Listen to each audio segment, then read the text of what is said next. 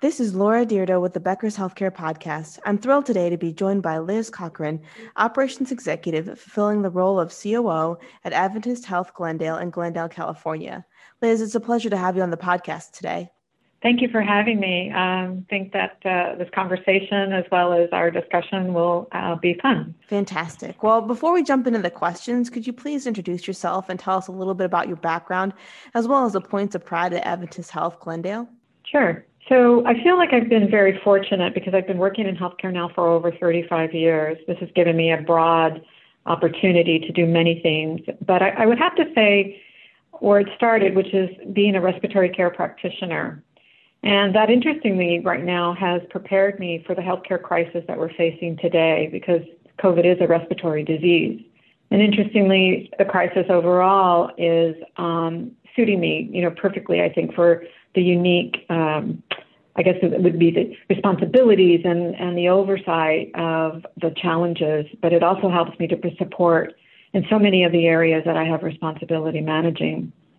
I also spent 23 years working at Kaiser Permanente, where I was given many hospital and, clini- and clinical uh, leadership opportunities to grow and and to manage things that previously, as a respiratory care practitioner, um, I would not have been able to do. So it even included, uh, interestingly, managing hospital construction projects, very large ones. And it's put it put me in a different direction for a little while, but it also lent itself to uh, expose me to all department operations, and so that that increased my skill set, and that was actually a very fortunate thing to do. And then I also worked for a standalone children's hospital here in Los Angeles, um, very well recognized, and then ultimately became a COO six years ago.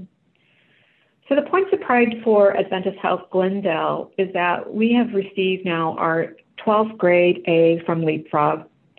That puts us in the top 3% in the nation.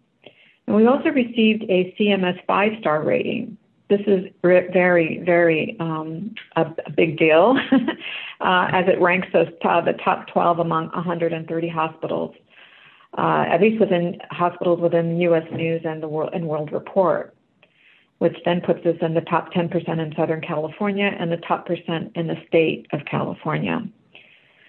In 2020, the other thing that I'm very happy about, but also, um, you know, one that I feel, despite the COVID um, pandemic and the urgency in which we were trying to manage through it, we also initi- initiated a MitraClip and Watchman program here. This thereby completing our structural heart program. Uh, it's important because we had already started to do it. We had a pause, and then when we had a chance, we went ahead and, and initiated in the midst of everything that was going on. So I'm very happy about that because it definitely provides a big service to our community. That's fantastic to hear, Liz. Thank you so much for going through that with us. Now, how are you approaching growth over the next five years at Glendale?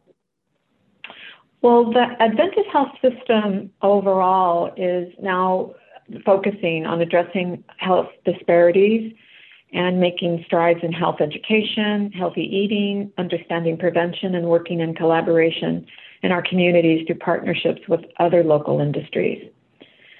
You know, their strategy is not only to be a healthcare organization, but to be an expert in health and well being. Our location here at Glendale has developed also in conjunction with those other efforts a robust strategic plan and has become our compass as we successfully grow service line and expand our reach in the communities we serve. We've continuously surveil the landscape here uh, because we want to adapt and respond to areas of focus that address our goals and thereby being more preemptive as well as instead of um, um, reactive. And I think that's really suited and put us in a good position. We also continue to concentrate on safe and high quality care you know, one that is affordable and accessible and accessible to all our population. Um, I think that that has helped us develop a name, a destination site for our service lines, as well as recognition of our safety. Fantastic. That sounds like you've done a lot of work there. And really, there's a lot to look forward to in the future as well. What are you most excited about right now, or what makes you most nervous? Well, that's a, that's a good question. So I'd have to say as I think through that is, you know, I'm most excited right now about what's going on in healthcare.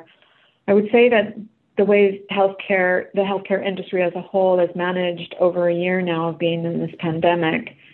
You know, there's so many examples of heroic acts by professionals as well as all of our personnel who either directly or or support uh, behind the scenes have come through this.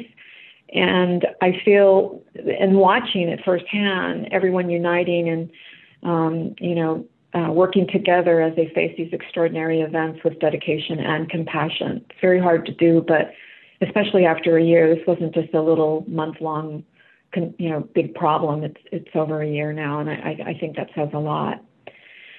What I'm most nervous about is probably that ability to continue to adapt to an unpredictable pandemic environment. We know that no one can exactly tell us when things will go back to normal, but I'm I'm feeling optimistic and hopeful that you know we'll make it through with the resilience that our team has, as well as support for all of our staff, because things are very different.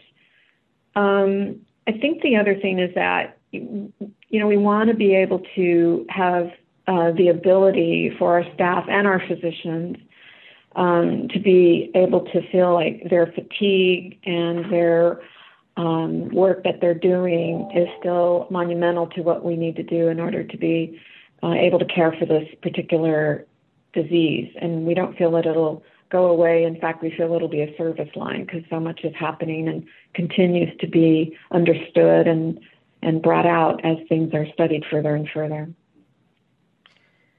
Absolutely. That's really interesting to think about. So, for your staff, when you're looking at obviously the past year has been a really challenging one all the way around. Is there anything that you are doing with staff or, or physicians um, to just make sure that they're not feeling too overworked or overstressed?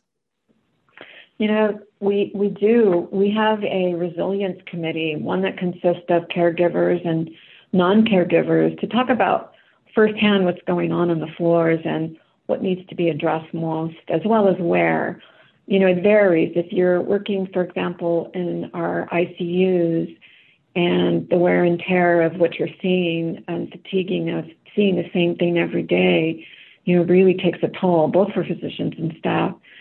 So we, we have we have that group that provides programs, support teams and groups that are done by teams right now, as well as things individually so that they can get um, professional help if they really feel that they need it but someone to talk to, someone that they can um, spend some time understanding sort of what it is they're feeling so that, you know, they can be directed appropriately.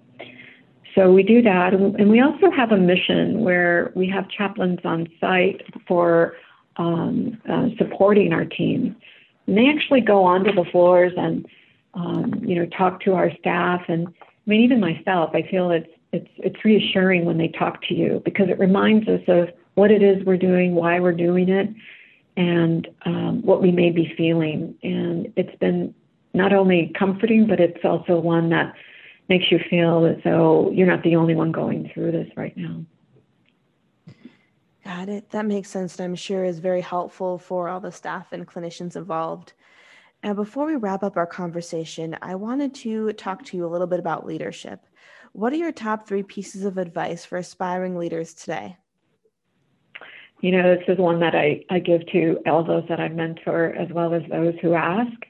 And I, I you know, it's a great opportunity to be able to talk about this. Um, the big three pieces of advice I have is don't be afraid to stretch your skills by seeking ways to engage in activities and or projects where you can grow because this will expand expertise as well as give somebody the experience to take on challenges and it also shows to leadership that you have the capacity to adapt to change and learn uh, new things. Secondly, get, get involved in your community, either by volunteering or joining a board, and spend time networking in your profession with other seasoned leaders by asking to be introduced by someone who knows you both. Learning what others do and what helped them to be successful is a good way to understand what leaders do outside your organization. And oftentimes these things lead to connections that can either result in a job opportunity or it could provide an opportunity to have a mentor. Um, it's it's nice when you seek out talking to others because you really start to expand your understanding of what's happening, particularly in your community, and or things that you're interested in learning more about. And lastly, it's always a good idea to be introspective and assess your leadership skills that you'd like to sharpen. And, you know, we often get 360s or we get feedback and performance um, appraisals oftentimes. But the real work is really yourself, surveilling kind of what it is you've been successful in doing and what are the areas that either you don't feel so strong about or that you feel you've heard that is something you need to work on. So find someone that you trust to give you honest feedback and help you with the areas you're working on. It could be a presentation, it could be business cases. Um, and then lastly, uh, as part of that, I, I would say, you know, dress for the job that you want, not the job that you're in. You know, others will begin to see you in the role that you're striving to be in. And stay relevant. Read and stay current with information about what's happening in the healthcare industry if that's that's a continued interest of yours because it rapidly is changing and um, things that were predictable even 10 years ago to today look very different. That's great advice, Liz. Thank you so much. I think to summarize your points, really number one being uh, don't be afraid to stretch your skills and try new projects. Number two, getting involved in community volunteering as well as networking with others in your field. Number three, being introspective and assessing the leadership in, in, terms of what you're able to do and your leadership skills. So that is really great advice, and I really appreciate you being here today. I look forward to connecting with you again in the future. Thank you so much. It was a pleasure. Thank you for tuning in to the Becker's Healthcare Podcast. Wherever you may be listening, don't forget to subscribe or follow our podcast to stay up to date on the latest episodes. You can also check out our other podcasts available at beckershospitalreview.com slash podcasts.